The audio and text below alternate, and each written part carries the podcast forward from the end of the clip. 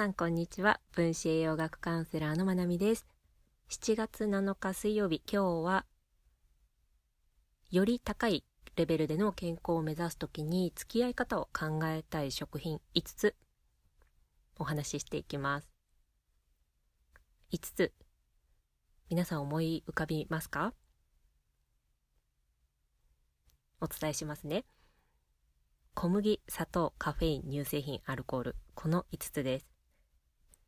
で人によってはコーンとか大豆。特に海外ではコーン、大豆を含んで、まあ、この7つっていうのがよく付き合い方を変え考えたいとか、まあ、ドクターによってはもう避けるべきものっていうふうに言われるものです。皆さん今からこの5つが含まれた食品っていうのを思い浮かべてほしいんですね。小麦、砂糖、カフェイン、乳製品、アルコールが含まれたもの。想像してみてください。もし今日から1ヶ月、これらが含まれた食べ物を一切食べないでくださいって言われたらどんな気持ちになりますか？問題ないなって、まあ、食べなくても全然平気っていう人だったり、まあ、この5つ 1, 1ヶ月食べないんでしょう余裕っていう風に感じた人もいるかもしれないです。で、中には、絶対にありえない。絶対抜くのは無理。もしくは抜きたくない。食べない人生なんてありえない。まあ、そんな風に感じたり、あとは、ま、強い恐怖や不安感を持った人もいるかもしれないです。これはどんな風に感じるのも正解不正解はないくて、まあ、今の皆さんご自身の状態っていうのを表している感情かなっていうふうに思います。で、なんでこの5つかっていうと、皆さんいくつか理由がこうピンときた人もいるかもしれないです。やっぱり小麦や乳製品とか、まあ、グルテン、カゼインって言われるものだったり、アルコールなんかはわかりやすいし、まあ、お砂糖も最近白砂糖を使わない風潮というかそういった流れがあるかなって思います。で、まあ、この5つに共通して、まあ、いろいろあるんですけど、まあ、炎症を引き起こしやすかったりとかするんですけど、この5つって過剰に摂取をしやすいですね。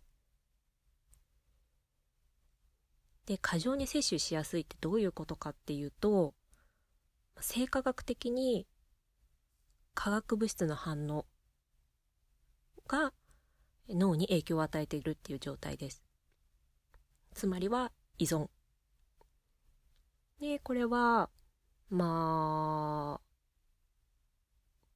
言ってしまうと、ヘロインとかコカインとかそういった部類と同じです。脳で起きてる反応だけを考えれば。ただ、ワードのパンチが全然違うので、あの、いやいや、そこ比べんなよって言われてしまうかもしれないんですけど、まあ、生化学的に、まあ、化学物質の反応に脳が依存する、脳が支配されるっていうところだけを見たら起きてることは一緒です。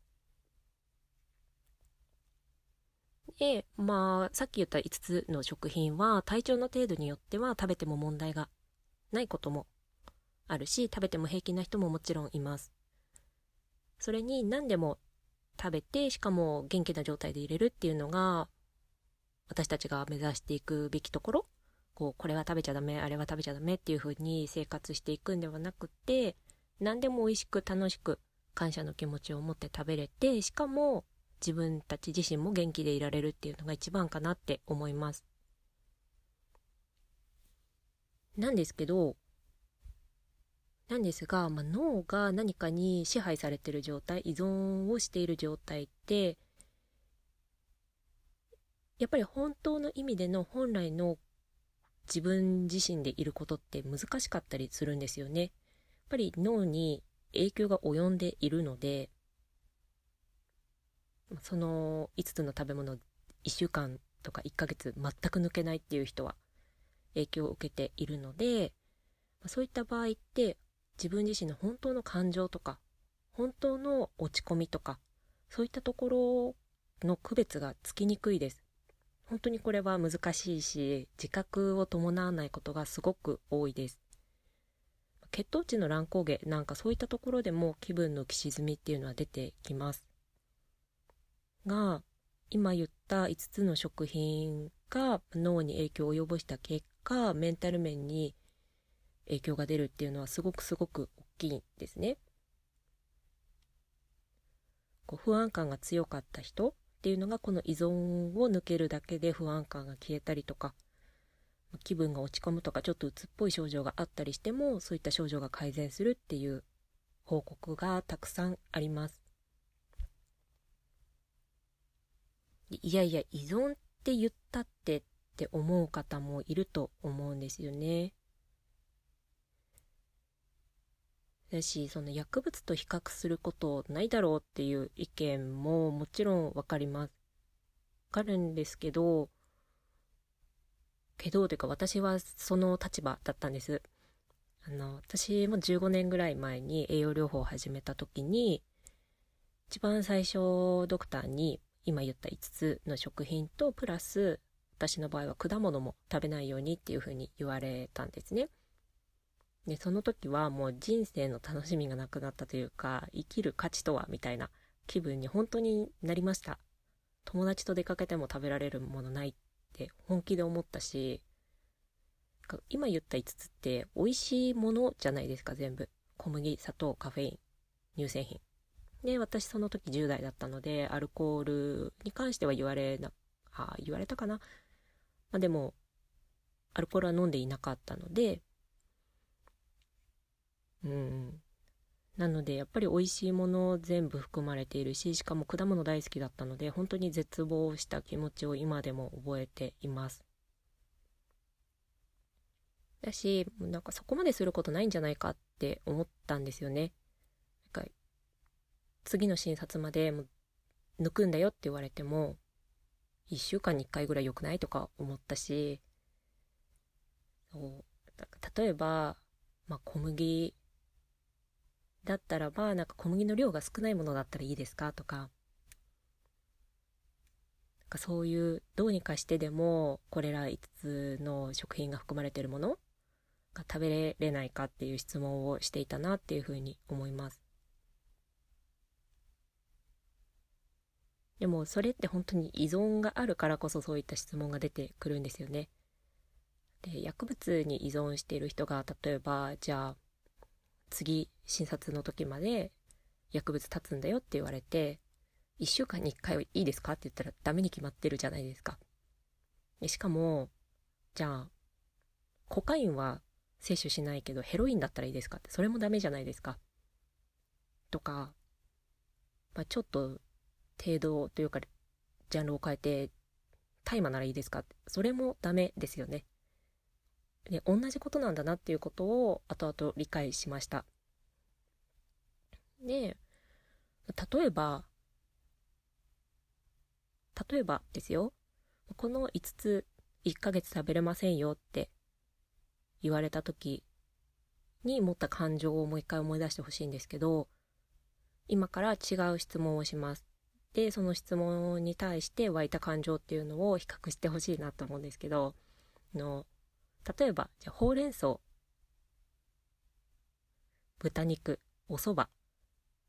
飲み物は麦茶。これら1ヶ月絶対食べないでくださいって言われたらどうですか？私は結構余裕だなって思います。多分これ15年前に言われてても、あ、全然大丈夫ですって思ったと思うんですね。ほうれん草1ヶ月食べなくても平気じゃないですか？しかも豚肉食べれなくても、うん、全然いいかな。お蕎麦なんか1ヶ月に1回も食べないですし、私は。で、まあ、麦茶は大丈夫です、全然。はい。なので、もし、今、最後に言った食品、まあ、ほうれん草、豚肉、お蕎麦、麦茶っていうのはほんの例えですけど、まあ、これらが食べれないって知った時に持った感情と、最初の5つ小麦砂糖カフェイン乳製品アルコールを1ヶ月取らないでくださいって言われた時の、まあ、持つ感情のインパクトがもし違うのであれば今一度食べ方を考えるともしかするといいかもしれないですね。で、これは、あの、みんながみんなに、あなた依存がありますよって言っている話ではなくって、ただ、あの無自覚に影響を受けていることがとっても多い食品の代表なので、一回一つずつ、一気に抜くとどれが自分に影響を与えてるかわかんないので、一つずつ一旦きっぱり抜いてみて、体調の変化を見るっていうのはすごく大きなヒントを得れると思います。で、本当に依存がない状態、脳が科学的な反応を受けて食べたいと思って食べている状態ではなくて、本当に自分の心が食べたいと思った時に食べれるようになった時、嗜好品として楽しむことができるようになった時って、美味しさも喜びも本当に何倍にもなるので、ぜひ、何かちょっと、おって感じた方はトライしてみるといいかもしれないです。で、これはもし本当に強い依存がある人、本当に食物依存症って言われるような、まあ、摂食障害に代表されるような症状であったりとか、何か食べ物によって精神状態を維持している方、もしくはお酒に頼っているような方は、本当に抜くのが大変です。これは本当によくわかります。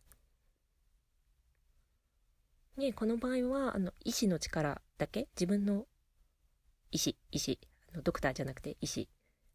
あの、自分の精神力だけでは、どうにもコントロールができないので、あのご自身の意志が弱いとか、精神力が弱いとか、そんな風に思う必要は全くないです。生化学的な、生理学的な反応によって脳が支配されてしまっているので、あの生理学的なアプローチをしない限り、やっぱりきついものはきついんです。だから、